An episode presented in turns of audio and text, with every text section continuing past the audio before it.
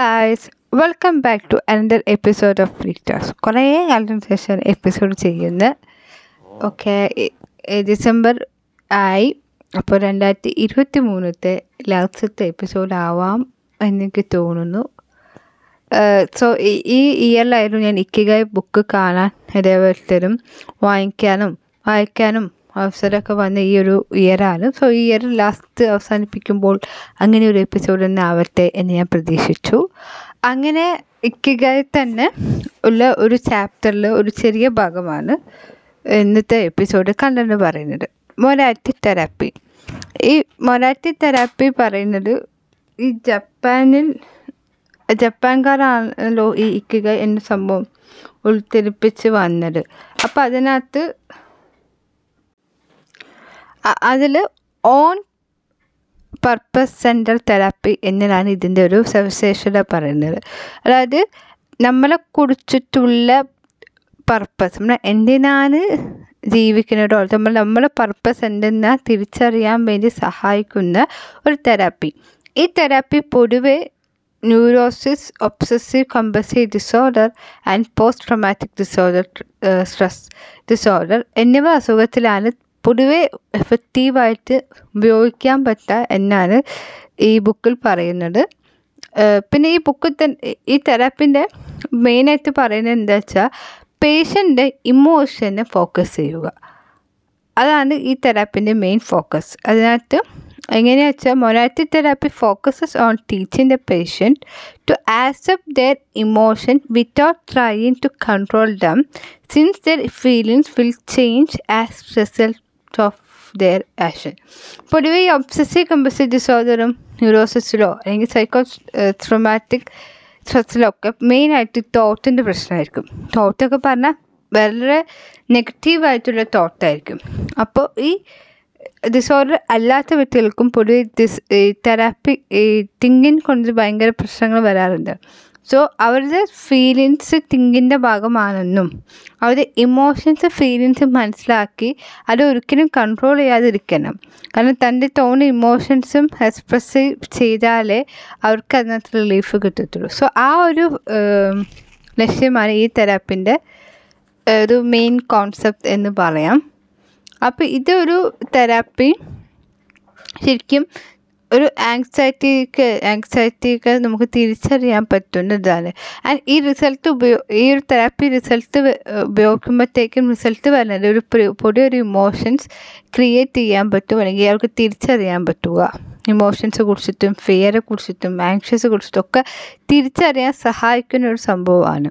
അതിനു വേണ്ടി basic principle of morality therapy എന്ന് പറഞ്ഞാൽ ആക്സെപ്റ്റ് യുവർ ഫീലിംഗ് അതിന് ഒബ്സസീവായിട്ടുള്ള ഫീലിങ്സ് ഒരിക്കലും കൺട്രോൾ ചെയ്യാതെ അല്ലെങ്കിൽ റിജക്റ്റ് ചെയ്ത് പിടിക്കാതെ എക്സ്പ്രസ് ചെയ്യുമ്പോഴത്തേക്കും പെയിനായിട്ട് നമുക്ക് അതിനകത്തുള്ളൊരു ഡീപ്പർ ഇമോഷൻ നെഗറ്റീവിസം നമുക്ക് പിടികിട്ടും. അതിനാണ് മെയിനായിട്ട് പറയുക. ആക്സെപ്റ്റ് ചെയ്യുക പറഞ്ഞാൽ അതിനകത്ത് വേറൊരു സംഭവം. നമ്മൾ തിരിച്ചറിയുമ്പോഴത്തേക്കും നമ്മളത് തിരിച്ചറിഞ്ഞാൽ പോരാ. ആക്സെപ്റ്റ് ചെയ്യാൻ വളരെ കുറവുള്ള ഒരു സംഭവമാണ്. ബിക്കോസ് നെഗറ്റീവാണല്ലോ അതുകൊണ്ട് ആക്സെപ്റ്റ് ചെയ്യാൻ പാടായിരിക്കെങ്കിലും തിരിച്ചറിഞ്ഞ് ആക്സെപ്റ്റ് ചെയ്യുക. രണ്ടാമത്തെ വഴി പറയുന്നത് do what you should be doing അതായത് നമ്മൾ സിംറ്റംസ് എലിമിനേറ്റ് ചെയ്യുക എലിമിനേറ്റ് ചെയ്യുന്ന കാട്ടും. അതായത് ആ ഒരു കാര്യങ്ങൾ ഒഴിവാക്കുന്ന പകരം നമ്മളത് റിക്കവർ ചെയ്യാൻ അത് തിരിച്ച് റിക്കവർ ചെയ്യാൻ വേണ്ടി നമ്മൾ സ്വയം ശ്രമിക്കുക. അതാണ് ഏറ്റവും വലിയ സംഭവം. സ്വയം ശ്രമിക്കണമെങ്കിൽ നിങ്ങൾക്ക് എന്താണ് പ്രശ്നം തിരിച്ചറിയുക. ഫോക്കസ് ചെയ്യുന്ന ഏരിയ എപ്പോഴും ശരിയായിരിക്കണം. ശരിയായി തന്നെ തന്നെ നമുക്ക് തീർച്ചയായിട്ടും ഇമ്പ്രൂവ്മെന്റ് അല്ലെങ്കിൽ റിക്കവർ ചെയ്യുക എളുപ്പമായിരിക്കും. അതാണ് do what should be doing അത് ചെയ്തതിന് ശേഷം തെറാപ്പീന്റെ പ്രകടിച്ചിരിക്കും ഒരു തെറാപ്പിസ്റ്റിന്റെ ഹെൽപ്പ് കൂടിയാണ് ഈ തെറാപ്പി ചെയ്യാൻ പറ്റുക. അപ്പോൾ കുറച്ചും കൂടി നിങ്ങൾക്ക് ഗൈഡൻസ് കിട്ടും. ബട്ട് ഈ ബുക്കിനുള്ള കണ്ടന്റ് ആയിക്കൊണ്ട് ഞങ്ങൾക്ക് പറയോ പറ എക്സ്പ്ലെയിൻ ചെയ്യുന്നു മാത്രം. പിന്നെ ഡയറി എഴുതുക. തെറാപ്പി ആൾക്കാരും അല്ലാത്ത ക്ലയന്റും ഡയറി എഴുതുമ്പോൾ നമുക്ക് കുറച്ചും കൂടി ക്ലാരിറ്റി കിട്ടും. ഞാനും ഒരു സമയത്ത് ചെയ്തിട്ട് ഉപേക്ഷിച്ചൊരു മാർഗമായിരുന്നു. പിന്നെ തിരിച്ചെടുത്തപ്പോൾ അതിനകത്ത് ഒത്തിരി വ്യത്യാസം നമുക്കറിയാം. ധൈര്യം എന്ന സംഭവം വരുമ്പോൾ ഞാൻ ലാസ്റ്റ് വേ പറയുന്നത് ഡിസ്കവറി വെൽ ലൈഫ് പർപ്പസ് അതാണല്ലോ ഏറ്റവും ഈ ബുക്കിന്റെയും പൊതുവേ എല്ലാവരുടെ ലൈഫിന്റെ ജീവിത ലക്ഷ്യം എന്നൊക്കെ പറയാം. എന്താണ് ജീവിക്കാൻ ഉള്ള പർപ്പസ് എന്തിനാണ് നമ്മൾ ജീവിക്കുന്നത്?